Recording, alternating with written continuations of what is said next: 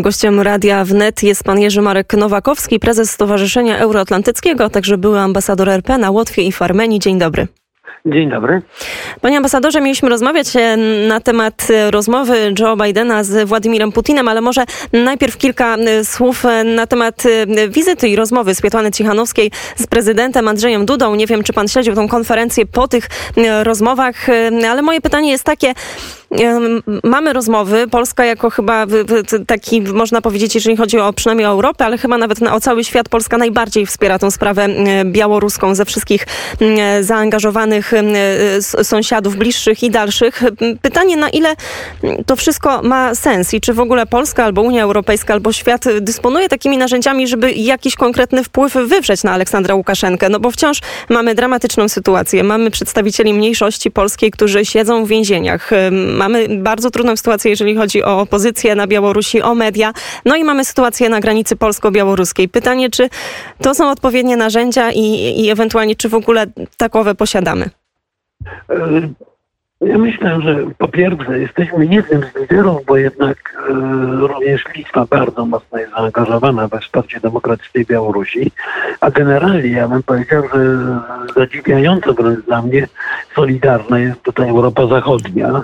E, niedawno, niedawno wyjechał z Mińska ambasador Francji, który e, wyjechał, bo nie złożył, nie chciał złożyć listu biżuteriającego Aleksandra Łukaszenki. E, to są takie różne drobne gesty, niby symboliczne, ale pokazujące na, e, pokazujące na to, że Łukaszenka jest nieuznawany przez Europę i to jest rzecz kluczowa. Natomiast czy mamy narzędzia? Mamy, tylko te narzędzia mają charakter trochę broni atomowej i mam wrażenie, że my się tych narzędzi obawiamy użyć. My mówię nie tylko Polska, ale Europa, bo tak naprawdę to, co można zrobić, to jest zresztą na przykład był to niewątpliwie element, bo to się gdzieś pojawiło nawet w przeciekach z rozmowy Bidena z Putinem. Można zablokować karty kredytowe, czyli system SWIFT, możliwość przekazu, przekazów bankowych z Białorusi.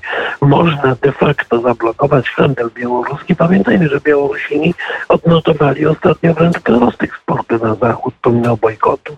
Cały czas ten nasz bojkot to jest bojkot punktowy dotykający polityków, ludzi zaangażowanych w działalność, w działalność łukaszenkowską, a nie, a nie realne uderzenie w białoruską gospodarkę. Zwłaszcza, że Białoruś jest niezwykle ważnym krajem tranzytowym dla Rosji i dla Chin.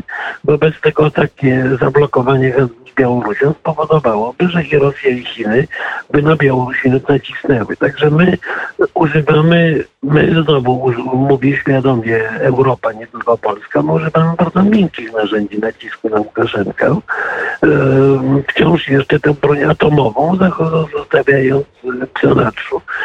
Oczywiście ta broń atomowa może mieć groźne konsekwencje, może oznaczać de faktyczne, faktyczne i prawne już przyłączenie Białorusi do Rosji, a to by było dla Polski i Europy absolutnie nieszczęście. Natomiast użycie takiej broni wobec reżimu białoruskiego myślę należałoby rozważać. Panie ambasadorze, no to teraz y, rozmowa pomiędzy Władimirem Putinem a Joe Bidenem. No wiemy na jej temat y, tyle, ile zostało nam przekazane przez, y, przez rzeczniczkę Białego Domu, przez Joe Bidena. Są to takie strzępy informacji, ale z tych, które, które mamy, jak pan ją ocenia? Czy coś pana zaskoczyło po tej rozmowie? Zaskoczyło mnie, zaskoczyło mnie właśnie skąpość informacji. Znaczy ja e, muszę powiedzieć, że moje doświadczenie wskazuje, że im więcej gadają e, politycy, tym mniej realnie rozmawiają. Skoro tutaj te informacje są bardzo skąpe, to wszystko wskazuje na to, że przez te dwie godziny e, nawet z jakimś malutkim okonkiem, bo tyle trwała ta rozmowa, i Putin, i Biden musieli mówić o bardzo konkretnych i bolesnych dla obu stron sprawach. Myślę, że rzeczywiście e, Amerykanie, post- znaczy inaczej powiem, zarówno Amerykanie, jak i Rosjanie najpewniej nakreślili swoje czerwone linie. E, ponieważ te czerwone linie gdzie niegdzie się niebezpiecznie przecinają, no to jest tutaj pole do, e, czy obszar, który należy negocjować. Myślę, że e, rzeczywiście tą czerwoną linią dla strony amerykańskiej bezwzględnie jest użycie siły zbrojnej i agresja na jakikolwiek fragment Ukrainy. Z kolei myślę, że dla Rosji taką czerwoną linią jest akcesja Ukrainy, czy to do NATO, czy do Unii Europejskiej, bo dzięki, dzięki nam skądinąd, dzięki programowi Partnerstwa Wschodniego Rosjanie zorientowali się, że Unia Europejska jest dla nich jeszcze niebezpieczniejsza od NATO tak naprawdę i zaczęli blokować zbliżenie krajów sąsiedzkich z Unią Europejską e, bardzo wyraźnie, więc myślę, że obie strony tutaj nakreśliły właśnie te czerwone linie. Podejrzewam, że obie strony rozmawiały, choć no, milczenie by to potwierdzało.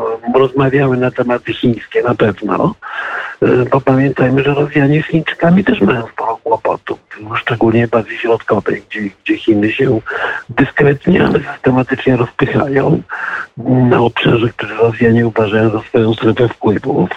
E, wobec tego niewątpliwie temat chiński był poruszany e, przez Bidena i przez Putina. I tak naprawdę to, czy ta rozmowa była tylko boksem i właśnie wymienieniem czerwonych linii, czy też ta rozmowa doprowadziła do jakichś wniosków dotyczących ewentualnej współpracy mocarstw, czy pola współpracy mocarstw, to zobaczymy, czy będzie miała to dalszy ciąg w postaci spotkań już na poziomie wiceministerialnym czy, czy, czy eksperckim. Jeżeli takie spotkania rosyjsko-amerykańskie zaczną odbywać, to oznacza, że panowie się w jakichś sprawach przynajmniej dogadali.